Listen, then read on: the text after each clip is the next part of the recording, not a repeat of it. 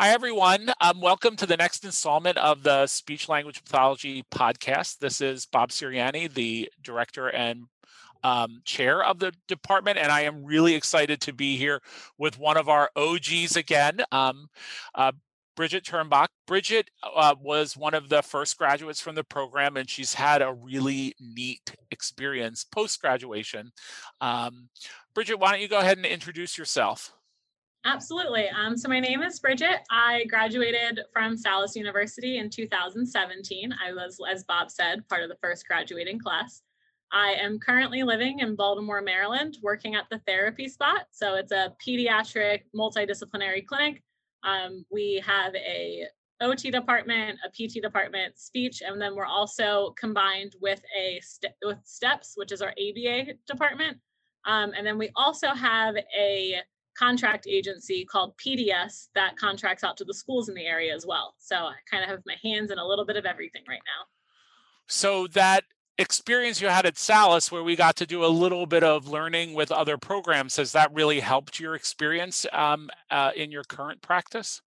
It's been life changing. I mean, everything I'm able to see with OT, PT, speech, I was able to kind of start out the door and have a really good understanding of what those other areas were and how they kind of functioned in hand with speech versus some of my colleagues who hadn't worked with those other professions before or hadn't spoken to those other professions before had a lot more of a learning curve with co-treats and things of that nature than I did coming in. One of the things I'm really interested in exploring is how graduates from our program are working. You've had sort of like um, a wandering path as as a speech pathologist since you graduated from Salus. Tell us a little bit about um, where you started um, and how you ended up in Baltimore. Yeah, absolutely. So I had my first job lined up before I graduated from Salus. Um, I had agreed to my first job by March of my last year there. It was a really great and easy process. I started out in Colorado Springs, Colorado, kind of up and moved my life after graduation. Um, I was working in Pueblo, Colorado at a multidisciplinary clinic there. Again, it was just speech, OT, and PT. There was no ABA there at the time. Um, and while I was there, I got a cold call from a travel agency asking if I wanted to take a job in Alaska for three months. And I said, Excuse me, where? And they said, Yeah, we have a three month maternity leave coverage in Homer, Alaska. Would you be interested? And I said, And that's where in Alaska? That's, I know Anchorage. That's, that's not Anchorage. Um, and they told me it was a small community on the Kenai Peninsula, about four and a half hours outside of Anchorage. Um, and so I jumped on the opportunity and took up travel therapy for a while. So I started in Alaska. It was my first school based position after only really being an outpatient, other than in grad school at one of my placements. Um, and it was a really easy transition for me. I felt like I had the foundation to kind of jump between the two settings and really pick up where I left off in grad school about two years before that. Um, after Alaska, I decided I wanted to continue to travel and I took a summer job in Delaware. And I was able to work with um, post secondary students, all the way down to kindergarten. So I had a kindergarten classroom, second and third grade combined summer classroom, a high school high needs classroom, and post secondary, which was again just a great, incredible experience that I could still grow from. And then I still wasn't done traveling after Delaware. So I decided to move to Southern Maryland. And I was in Charles County School District down there for a year at the middle school and preschool. So again, a very diverse caseload down there. Um, and then I decided to hang up my traveling shoes and maybe create a foundation, which was a nice change of pace. And it landed me here at the therapy spot in Baltimore. And I've decided that this is going to be a place I stay for a while. So it's been a journey. I, I'm I'm wondering, have you? Um, I, I know many of our students um, are from the area when they come to campus. Um, you didn't live too far away from campus at some point in your life.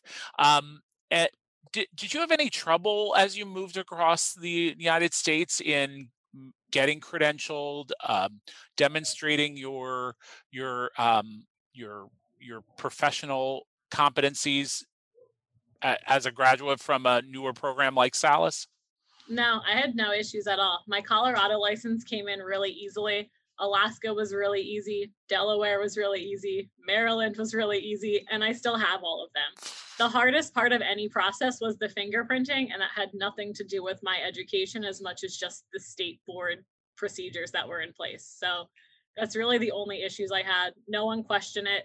When people asked me what Salus University was, and I explained that it was an all health sciences graduate school, people were really impressed by it actually and thought it was a really great opportunity for a clinician to get those experiences. I mean, my first job out, I knew more about optometry, audiology, some of those other programs that Salus had that I was able to create connections with.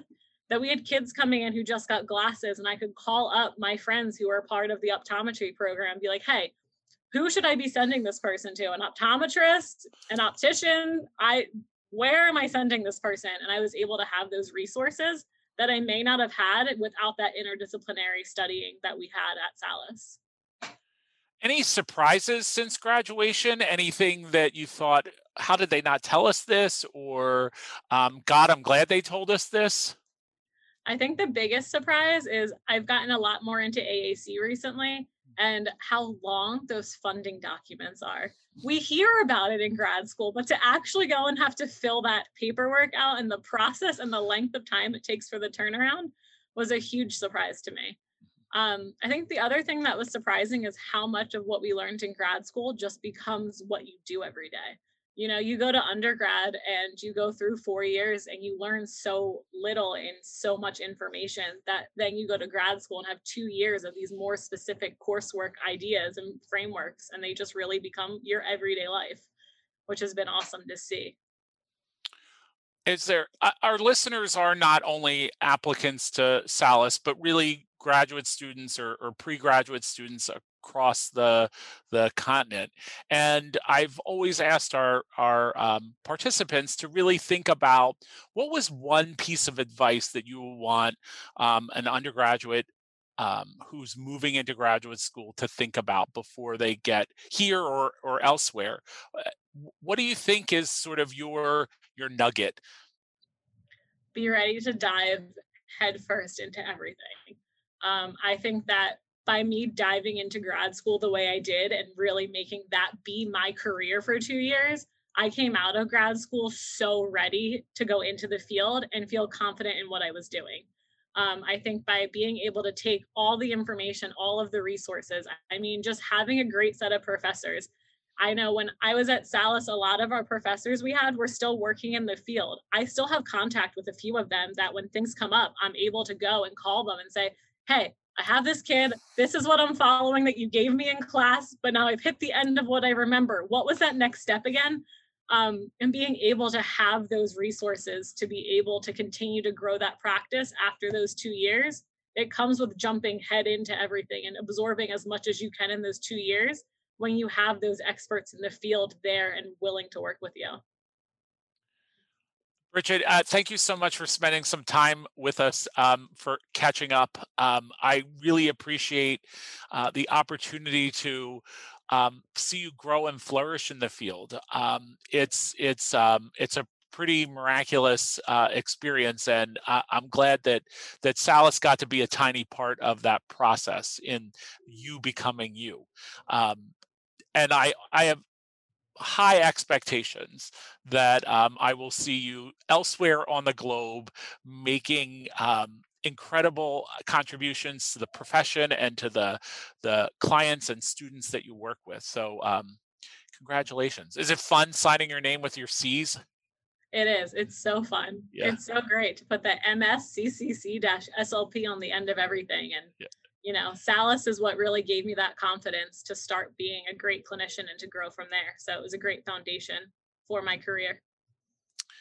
So if you want to be like Bridget and uh, you're really interested in Salus, feel free to reach out to me. Um, probably the best way to get me is my email, which is r-s-e-r-i-a-n-n-i at salus.edu, or look us up on our website, www.salus.edu. Until next time, keep on working. Thanks, everybody.